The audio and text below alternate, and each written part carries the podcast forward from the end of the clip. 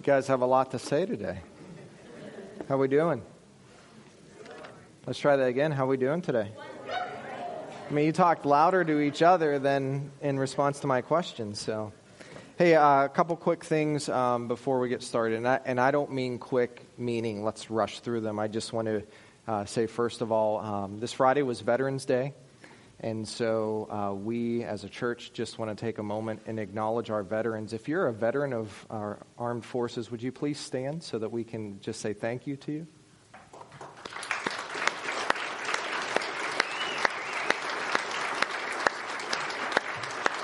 So what we'd like to do is, if you wouldn't mind, veterans, at the end of the service when I go back to greet everyone, if you'd come back with us and just line up, and we'd like to shake your hands and say thank you personally.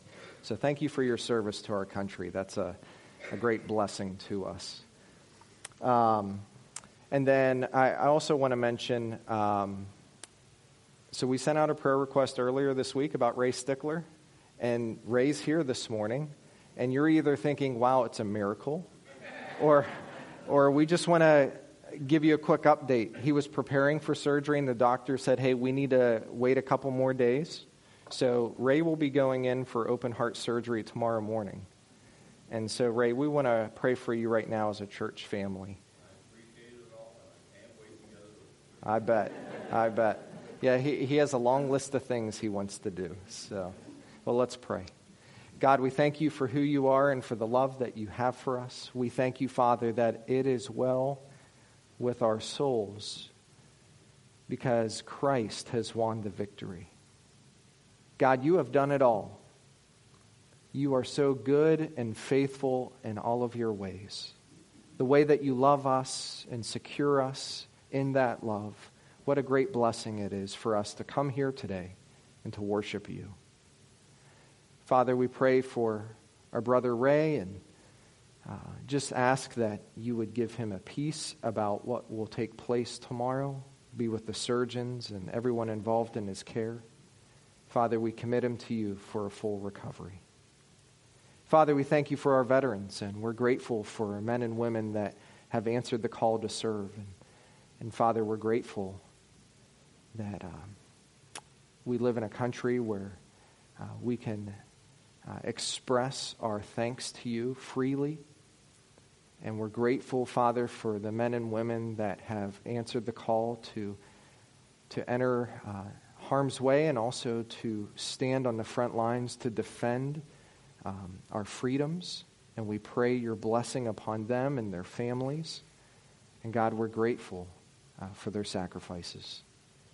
Father, we pray in these moments we have together that your Spirit would open our hearts to your word, that you would teach us. Father, that you would speak into our lives and help us to be more like your Son. Thank you, Jesus. Thank you for paying for our sins. Thank you for loving us with a, a love that is uh, completely overwhelming for us to understand. We pray that we would follow you and love you and serve you with all that we are. And we give you the praise, the highest praise, in your holy name. Amen. If you have your Bibles, turn to the book of Jude. Uh, we've been in this book for the last few weeks, and um, the last couple weeks, as I've been teaching in the book of Jude, you know, it, it's one of those things where Jude's main message is, as we read about in verse 3, to contend for the faith. And the reason why Jude was saying that we have to contend for the faith is that there was trouble that was visited in the early church uh, because of the false teachers that have crept their way in. And Jude is writing a letter of warning. He's, he's not saying, as Peter said in 2 Peter, they're coming. Jude is now writing and saying they're here. And so we have to be aware, we have to be careful um, because if we get swept away in their false teaching, it'll cause damage to our walk with the Lord. And it'll also cause the, the true gospel of Jesus Christ and its effectiveness to be diminished. And so Jude is saying, contend, fight earnestly for the faith. And so, for the last few weeks, we've been painting a picture as Jude has been teaching us about the, the terrible characteristics of false teachers, the errors that they, they teach, and, and also really who they are in their heart. And I, I love what Jude says as he's painting this picture because he's not so much talking only about the content. He, he draws us in and he says, Now I want you to see who they are. I want you to watch their character. I want you to get a sense of how they carry themselves. And so we've been looking at character qualities. Now, you might think at, at this point, when is it going to end with his description about the false teachers? I mean, this is now the third or fourth Sunday we've looked at who these false teachers are, what they're guilty of, and, and why it's so damaging to listen to their teaching. I mean, I'm sure you, you, you agree. They're bad, right? They're real bad. Like, we get it. Okay, Jude, get to the point. But I'd like to say a few things about the repetition that Jude gives us in this letter. First, Jude is a good teacher. He's a good teacher because he provides such clear examples for us. He takes us back into the Old Testament in different passages. We looked at three general um, passages that explain their downfall, and then we looked at three specific examples of their downfall. Second, we learn better with repetition. The constant reminder should not lull us into complacency, but remind us of the serious warnings of the false teachers and devour, that devour a church and cause some believers to be discouraged or even doubt their faith. I've shared this before, I believe, but I, I still vividly remember, and I, Angela might remember this too uh, our first year in Bible college, we went to school in Lower Bucks County, uh, just touching the Philadelphia County. Um, every Friday night for a while, we went to South Street in Philadelphia. You remember that? Have you ever been to South Street in Philly? It, it's like the, the tourist trap of Philly. I mean, it, it has like shops and all sorts of things that, that are along this uh, street um, that's called South Street. And I remember one time we were in, on South Street, and there was like a, a street evangelist that was there. They, were, they, they had like a corner set up, and they were talking about the Lord and talking about the scriptures and all those things. And, and here I was a fairly young believer. I'd gotten saved about a year, year and a half before that. And we're walking down the road, and this guy pulls me aside, and we're chatting. And before you know it, we end up around the corner in his little storefront area. And I'm thinking, okay, so, you know, he's talking to me about the Lord and what it means to have a relationship with the Lord. And I'm thinking, well, I, I have that. And, um, you know, I'm training for ministry and I'm going to Bible college and all those things. But some of the things he was saying, he was saying it in such a way that because I didn't agree with him completely, it caused me to doubt do I really believe like I should be believing? And I was hearing some of these things and I was like, oh my gosh, am I really saved?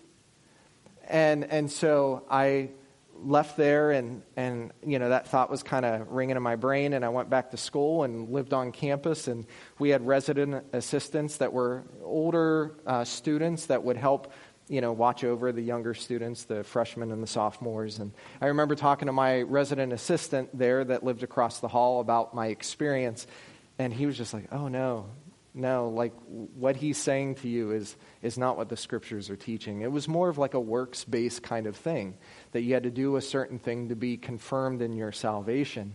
And, and that is not the salvation that God so freely gives us. It's a free gift based on faith.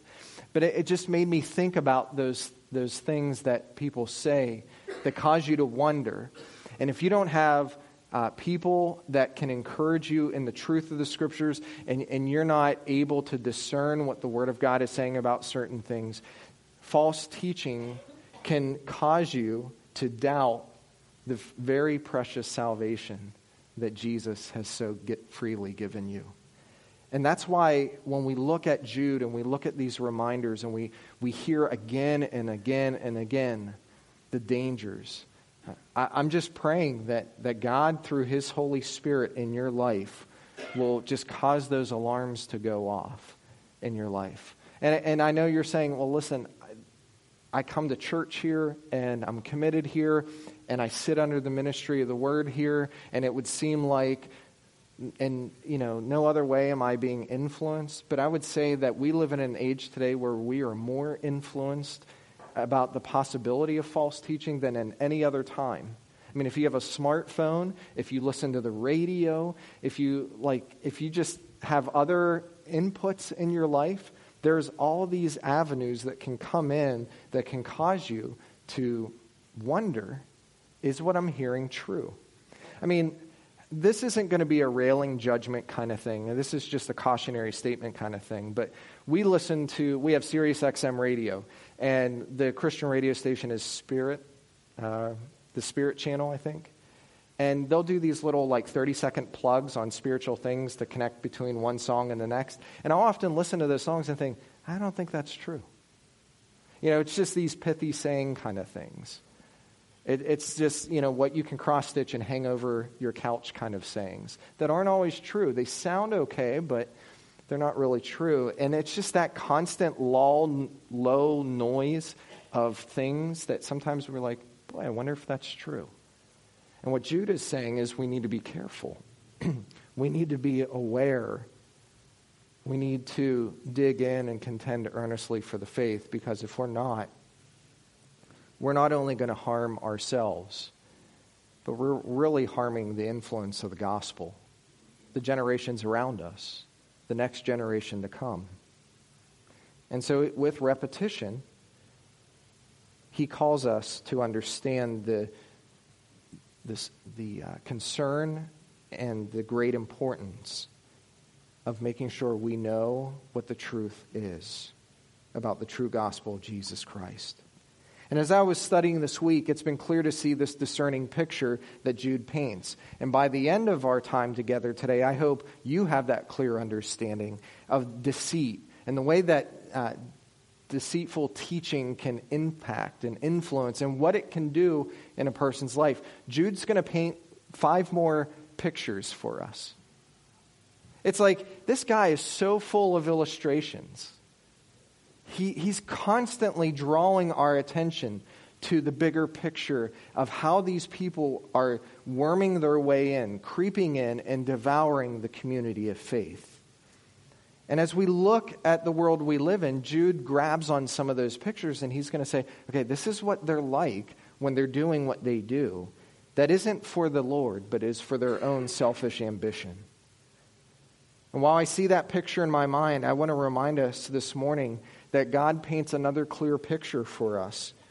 And it's the picture of who a true teacher is. So in Jude, we've been seeing the, the picture of the false teacher and what they're all about. And we saw this in verse 4 that they were ungodly persons who turn the grace of God into licentiousness and deny our Master and Lord Jesus Christ. And now, as Jude has been pointing us back to those characteristics, we can get this picture. It's like, okay, I get it. This is what they do, and this is how they're doing it. But I love that there's a contrast in the scripture where God doesn't just say to us, avoid this, but He says, this is who you should be following. This is who a teacher should be. Now, it's found all throughout the New Testament, but uh, there's one specific uh, book in the New Testament that my mind instantly went to when I was thinking about this contrast between a false teacher and a true teacher. And it's the letter that Paul writes to his brother, his spiritual son, Timothy. Um, 2 Timothy is the last letter that Paul would write before he dies. This is kind of like his swan song. This is he, he knows the end is near. In fact, at the end of 2 Timothy, he tells Timothy just that. He's like, hey, bring me my important things because I know my time is running out. I've, I've run my race.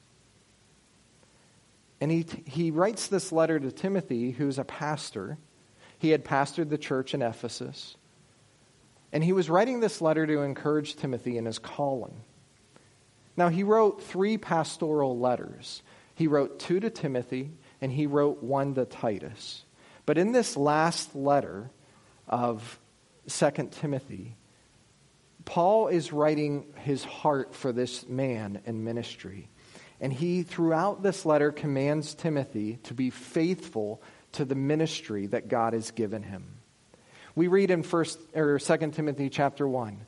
He says, "Retain the standard of sound words which you have heard from me in the faith and love which are in Christ Jesus. Guard through the Holy Spirit who dwells in us the treasure which has been entrusted to you." So he, he tells Timothy to guard it, the sound words of the treasure of the gospel of Jesus Christ. It, it reminds me of what Jude tells us to contend earnestly and to fight for the faith because we need to protect it. We need to be on guard. He says in 2 Timothy 2 1, You therefore, my son, be strong in the grace that is in Christ Jesus. Be strong in the grace. Not be strong in yourself.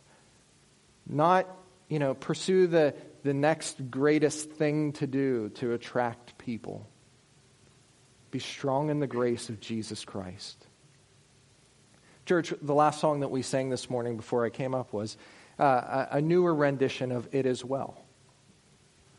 And when you think about the words of that song, of, of why it is well in our souls, it's not because we're strong in the Lord. It's, a, in fact, the awareness and understanding that outside of Christ, we're not strong, but because of Him and His victory we're in the safest place that we could ever be.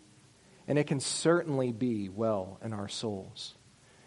Uh, I don't know if Brian picked that song this week because it's, it was election day earlier this week. And, you know, we can have all sorts of thoughts and feelings about how things went, whether good or bad or oh my word. Church, it is well with our souls because God is on the throne. Paul told Timothy later in 2 Timothy 2 remind them of these things, the things of sound doctrine, and solemnly charge them in the presence of God not to wrangle about words, which is useless and leads to the ruin of the hearers. Be diligent to present yourself approved to God as a workman who does not need to be ashamed, accurately handling the word of truth. If you're a young person and you've been a part of our Awana ministry, this is the Awana verse approved workmen that are not ashamed. This challenge and reminder that for Timothy, as he pastored the, the, the flock of God, that he finds his sufficiency in his ministry, not based on how charismatic he is. And I don't mean that in a charismatic gift kind of way, but how, you know, his personality would overflow and be effective in other people's lives. Paul is saying to Timothy, Timothy, Teach them the word of truth. Handle the word of truth. Don't worry about anything else. And then to wrap up in 2 Timothy 4, in this final, I mean, this is the final words that Paul will pen under the inspiration of the Holy Spirit. Uh, Paul tells Timothy this I solemnly charge you in the presence of God and of Christ Jesus, who is to judge the living and the dead, and by his appearing in his kingdom, preach the word. Be ready in season and out of season. Reprove, rebuke, exhort with great patience and instruction. For the time will come when they will not endure sound doctrine, but wanting to have their ears tickled, they will accumulate for themselves teachers in accordance to their own desires, and will turn away their ears from the truth, and will turn aside to myths. And that very much sounds like what Jude is saying, right? These false teachers that have crept in, and it's all about them. And yet, and we often wonder as they're preaching a message that is all about them, all about their status, all about their name, all about their kingdom. My question is, why would we go and, and flock to something like that? And Paul says, listen, in that time, their ears are going to want to itch. People want to hear something good. And what they're saying, even though it is wrong, the heart that is not sanctified through the power of the Holy Spirit will want to hear the things that come from our own desires and flesh. And what does Paul tell Timothy to do? Preach the word. Be ready in season and out of season. Like you put all this together, and, and what is the, the picture that Paul paints of a teacher that is sound? It's this they teach the Word of God. And that's it. Like there's no dog and pony show. There's no extra stuff. It's the Word of God because it's the Word of God that gives us life. It's the Word of God because it is God's living Word to us that transforms the heart through the power of the Holy Spirit. It's the Word of God that becomes a mirror that we stare at and it reflects to us where we stand accurately before the holiness of God. Church, we don't need anything else. We have God's Word, and it is enough for us. These exhortations comfort me. They comfort me because in ministry, I don't need to be challenged to be like, oh gosh, do I need to do something new? What's the next thing that will attract people to the gospel? The, the problem with an attractional model of the gospel is you better be a really good idea guy because you're going to run out of ideas. What's the next thing? And the problem is that attractional model of what the gospel is and who Jesus is, it's surface level. It gets people to lean into a point, but then they just sit there wondering, okay, what's the next thing? Who's going to be the next thing? What's the next truth? And I hear things like this of what Paul says, and I'm just like, I'm so glad that Paul kept it simple. Preach the word. The word and the truths that are found in it give life to those who believe, to those who listen, to those who apply. And so, as we wrap up our discussion on who the false teachers are and what they are guilty of uh, peddling, what they're guilty of teaching, I pray we see the kindness of God in Scripture as he has preserved his word that becomes the sole basis of our life and faith with him. And so let's look at Jude. We're going to look at verses 12 through 16. Let me read these verses for you. This is what Jude writes These are the men who are hidden reefs in your love feasts, when they feast with you without fear, caring for themselves, clouds without water, carried along by winds, autumn trees without fruit doubly dead, uprooted, wild waves of the sea, casting up their own shame like foam, wandering stars for whom the black darkness has been reserved forever. It was also about these men that Enoch and the seventh generation from Adam prophesied, saying, Behold, the Lord came with many thousands of his holy ones to execute judgment upon all and to convict all the ungodly of all their ungodly deeds which they have done in an ungodly way, and of all the harsh things which ungodly sinners have spoken against him. These are grumblers, finding fault, following after their own lusts. They speak arrogantly, flattering people for the sake of gaining an advantage. So, this is the final picture that he paints. Now, at this point in Jude's exhortation about the false teachers, what he's getting to and what the, the point that we're beginning to see is that his exegesis is done. He's, he has laid the foundation, he has searched the Word of God, he has brought out the principles and laid the foundation of who they are. And as he opens God's Word from these three separate texts that we've seen all throughout these examples, we see one great truth God will exact judgment on any pastor or teacher who loves freedom or money or sex or power more than a fidelity for God's word. God will bring judgment. God will preserve his name. He will protect the gospel. And God will not trifle with anyone that infringes upon that. And so, incensed is Jude with the reality in his own day that there were false teachers that have crept in, that before he could even ask us to do something, and that's going to come next week, right? There, there is an application of something that we need to do. Before he gets there, he has to pause and again remind us that God's judgment is final. Now, what I want to do is just pick up on a last phrase in verse 11. The last fr- la- verse 11 is where we ended last week. We looked at the three examples of Cain and Balaam and Korah. And when we looked at Korah, we looked at the, how Korah and his sons and about 120 people or 250 people, I think it was around there, they were swallowed up in the ground by God as a, a, a base of judgment for their rebellion against Moses and Aaron. And this is what Jude writes about Korah's rebellion. He says, And they perished in the rebellion of Korah. The false teachers have perished like Korah in the rebellion. They have perished. Now, the false teachers are still alive, the ones that he's writing about. But Jude says they've already perished. Now, the, the word perish that he uses there is in a tense in the Greek language. It's the aorist tense, and I don't know if you know that makes a big deal to you, but what it means is this tense that he uses about the word perished is an already completed action. It's, gun, it's already happened. It's going to happen in the future for more false teachers because it's already occurred.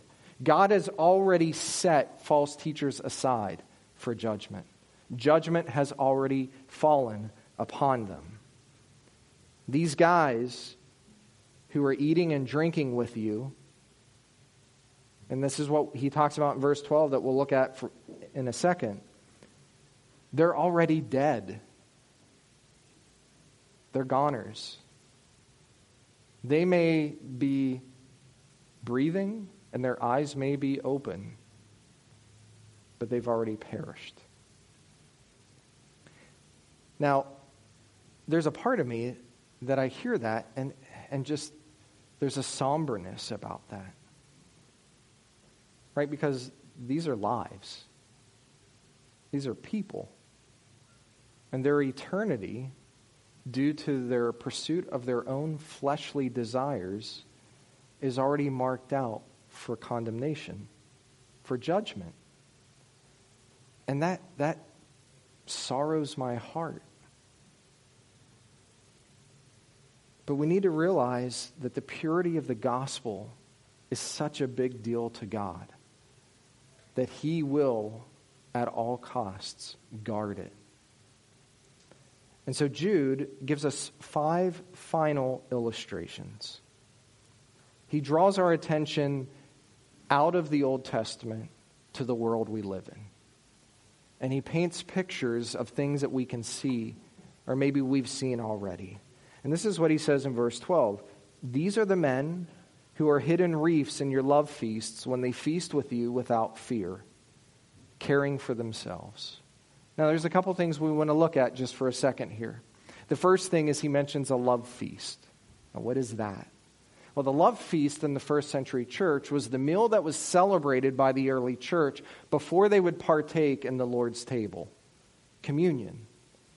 The early church would gather, they would have a feast and celebrate in love and fellowship. And then at the end of that love feast, they would focus in on the, the community of reflecting upon the cross of Jesus Christ. And they would partake of the bread and the cup and celebrate the sacrificial death of the Lord Jesus Christ. They would proclaim what Jesus had done. And Jude said that these false teachers were sitting next to you at the feast, dining. It reminds me of Paul's warning in 1 Corinthians that the reason why some people die after taking the Lord's table is they took it in an unworthy manner.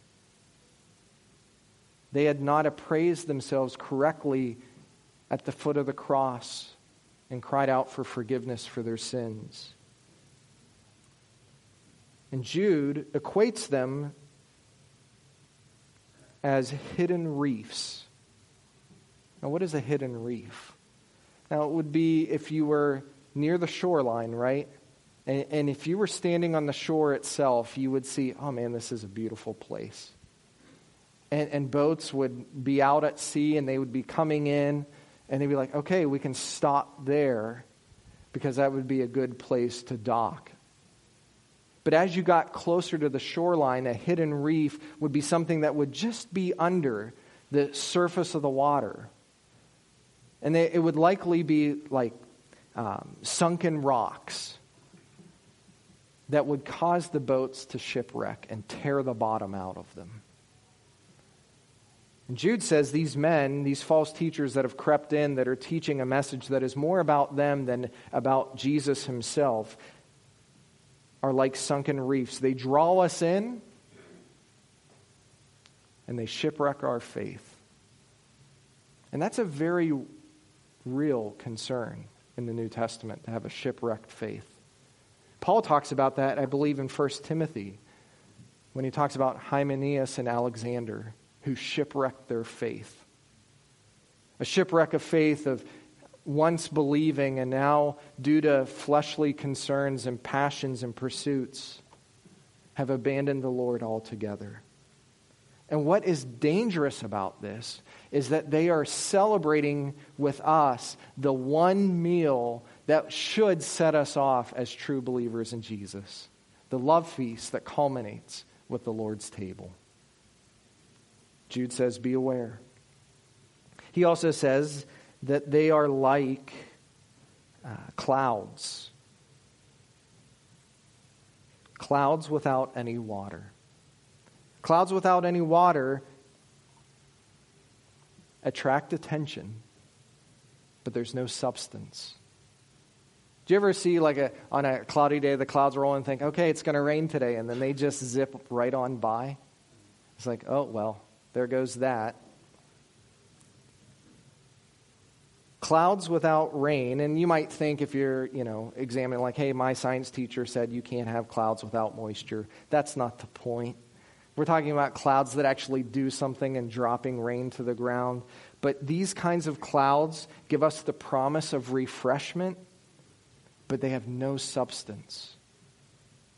In Palestine, summer clouds often add to the humidity and consequently make the intense heat even more unbearable. It makes it warmer because it kind of traps in the heat and it continues to radiate. Jude goes on and he says that false teachers are like autumn trees without fruit, doubly dead, uprooted.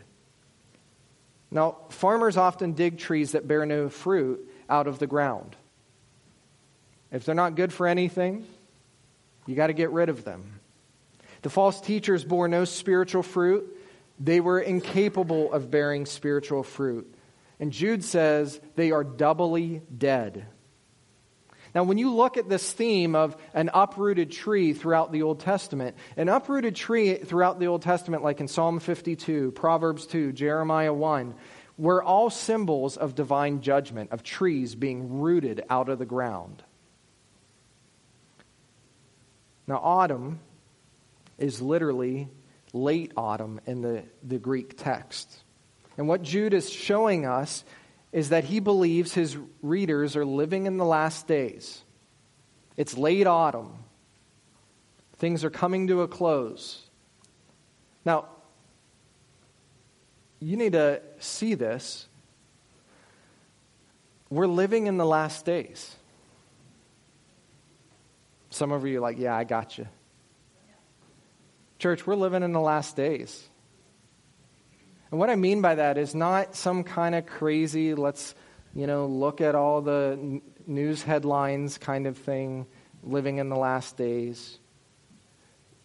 From the moment that Jesus returned back to heaven, the apostles very clearly understood that they were living in the last days. The last days have been going on for 2,000 years at least. And to which I say, How much longer, Lord? And yet, one day is like a thousand years, and a thousand years a day. But we're living in the moment that the next thing that is supposed to happen in God's prophetic timeline is the return of Jesus. That's like the next thing. And it can happen, as Paul said, and as Jesus even taught his disciples, like a thief in the night coming out of nowhere. Jude borrows on the imagery of the late autumn trees, right? we're not con- at complete late autumn, but if you were here a few weeks ago and drove up the driveway, you saw the three trees at the edge of the, the, the parking lot, and you thought, man, it, wasn't that beautiful? It was like the reddest red, and it lasted a week. And now you look out there, and they're like a bunch of sticks hanging there. Right? We're at late autumn. And false teachers are like trees that bear no fruit, being plucked out of the ground, reserved for judgment. Jude adds, They are wild waves of the sea in verse 13. Waves cast up filth and debris onto the shore with their waves and foam. Similarly, similarly, the false teachers spread evidence of their uncontrolled immorality, their impurity wherever they want. Like the foam that, that comes to the, the sand or the seashore, and, and just like, do you ever see like waves crash and the foam is just kind of there, and you're like, I don't want to walk through that? It's kind of their influence, spreading it out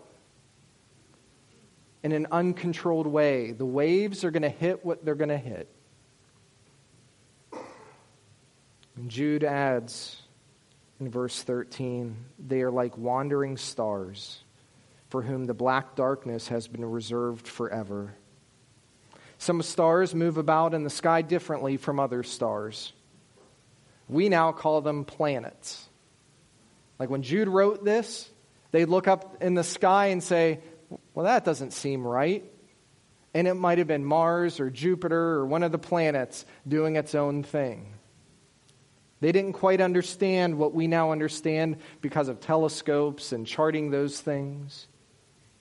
But what Jude is saying is the false teachers are like stars that really don't have an orbit that they follow because they are out of harmony with the other luminaries. They go about their own way, they chart their own course. Very basically, they've abandoned an orthodox understanding, a regular understanding of what the Word of God teaches. And what does Jude say? Black darkness is reserved for them forever. Another somber warning. They're like waves and wandering stars. Listen, all teachers of the scriptures who abandon the faith, who promote sensuality, who seek their own gain, who work to their to not a true authority of the scriptures are like clouds that can't bring rain, trees that don't bear fruit, waves that are wild, and stars that are wandering. And so Jude is preaching to protect us from leaders who are nothing more than waterless wells and dry riverbeds. The stakes are high, and Jude warns. One commentator noted it's as if Jude is saying, and it was already on the screen, so you might have already read it Beloved, the church is filled with men and women who are speaking and preaching their way towards a black hole of judgment from which there will be no return up on your feet, contend for the faith, lest you follow them or worse yet, become one of them. That's why Jude is saying what he's saying to, to the degree that he's saying it. He's like, we've got to be careful. Church, I pray you'll be careful. You'll be discerning. You'll search the scriptures to make sure that what you're hearing is true. In verses 14 and 15, Jude does something that, like he said before concerning Moses and his body, makes you scratch your head and think, okay, what are you talking about here, Jude? But he says in verses 14 and 15, it was also about these men that Enoch in the seventh generation from Adam prophesied, saying, Behold, the Lord came with many thousands of his holy ones to execute judgment upon all and to convict all the ungodly of all their ungodly deeds which they have done in an ungodly way, and of all the harsh things which ungodly sinners have spoken against him. And you read that verse and you say, Okay, I get it. But then when you start pulling back from what he is saying, you begin to see, like we saw with Michael arguing with Satan about the body of Moses, that what Enoch said here isn't quoted in the Old Testament. It's not. All we know about Enoch in the Old Testament is he lived a long time ago before the flood. And he walked with God. But we don't know much about him. And we don't even know what he really said. But Jude here quotes words from Enoch. And what's interesting is what he quotes here is found in another apocryphal book. Another book of the scripture, or that wasn't of the scriptures. It was known at that time, it was the book of First Enoch. And somehow, through the inspiration of the Holy Spirit, God led Jude to quote these words that are found in this book. Now, we know that the Holy Spirit sometimes did that. He did it with the Apostle Paul in Acts 17. In Acts 17, Paul goes to Mars Hill, which was kind of the marketplace of Athens. And he's debating with the Athenians. And the Athenians, who were Greeks, were all about worldly philosophies and believing all the things. And Paul stands in this court and he sees that they have a statue to an unknown God. And he draws on that to draw the point that you worship in ignorance, and I'm telling you who that true unknown God is. And his name is the Lord. But in Acts 17:28, Paul quotes one of the pagan philosophers of the world at that time. And sometimes God will use other truths to drive home the point to support the truths of what we need to know. Now, a couple things that we want to see about Enoch here. Just some quick observations. First, Enoch is a biblical character, but his quotation is not a biblical reference. Jude is pulling from literature of his own day that will lend support to his argument. Second, Enoch clues us into the idea that these false teachers were circulating their own teachings, their own sermons. And, and it seems, based on this quotation, that what they are circulating is that God is a God of love, not a God of wrath and judgment. That God loves everyone. Do we hear things like that today? Like, God is love, love, love, love, love. But there's no message of sin, there's no message of the cross, there's no message of dying to self. There's no message of coming to Jesus and acknowledging that apart from Him, you are bankrupt, you are dead in your sins and trespasses. Just come as you are and stay as you are. And that's really the hitch. Right? Because the gospel call is a come as you are calling, but it's a never stay as you are calling. And so it's all this about God is love. You just figure it out. It'll be all right. God will just pat you on the back and it'll be okay.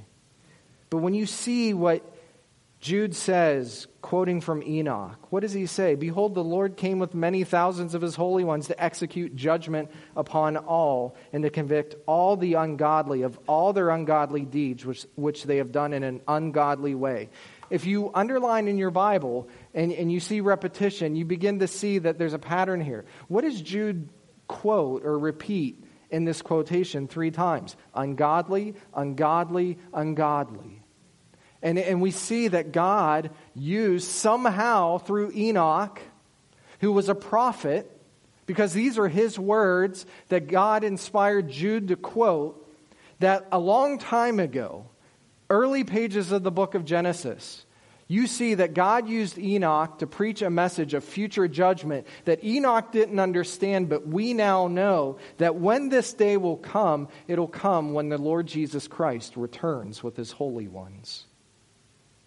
And we read about that in the book of Revelation. Why? Because God is judging sin.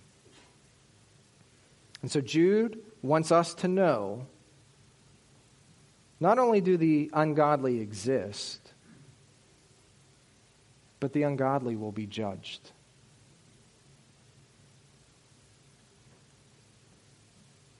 And I think, in a positive way, what Jude is doing in bringing Enoch to light in our lives is to give us a positive example, an example to follow.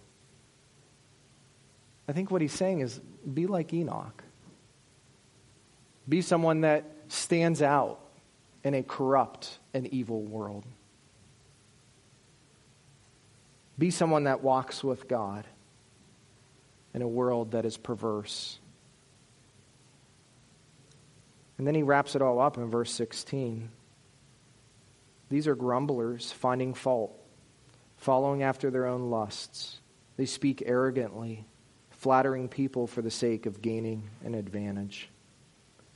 False teachers will be known more for speaking arrogantly, like those brash statements that you think, really? What authority do you have saying something like that? They flatter people. Right? Paul said to Timothy, there's a day where people's ears want to be itched. Jude says they speak flattering things, making people feel really good, but not so that they feel better. They do it for themselves for their own advantage. It's all about them.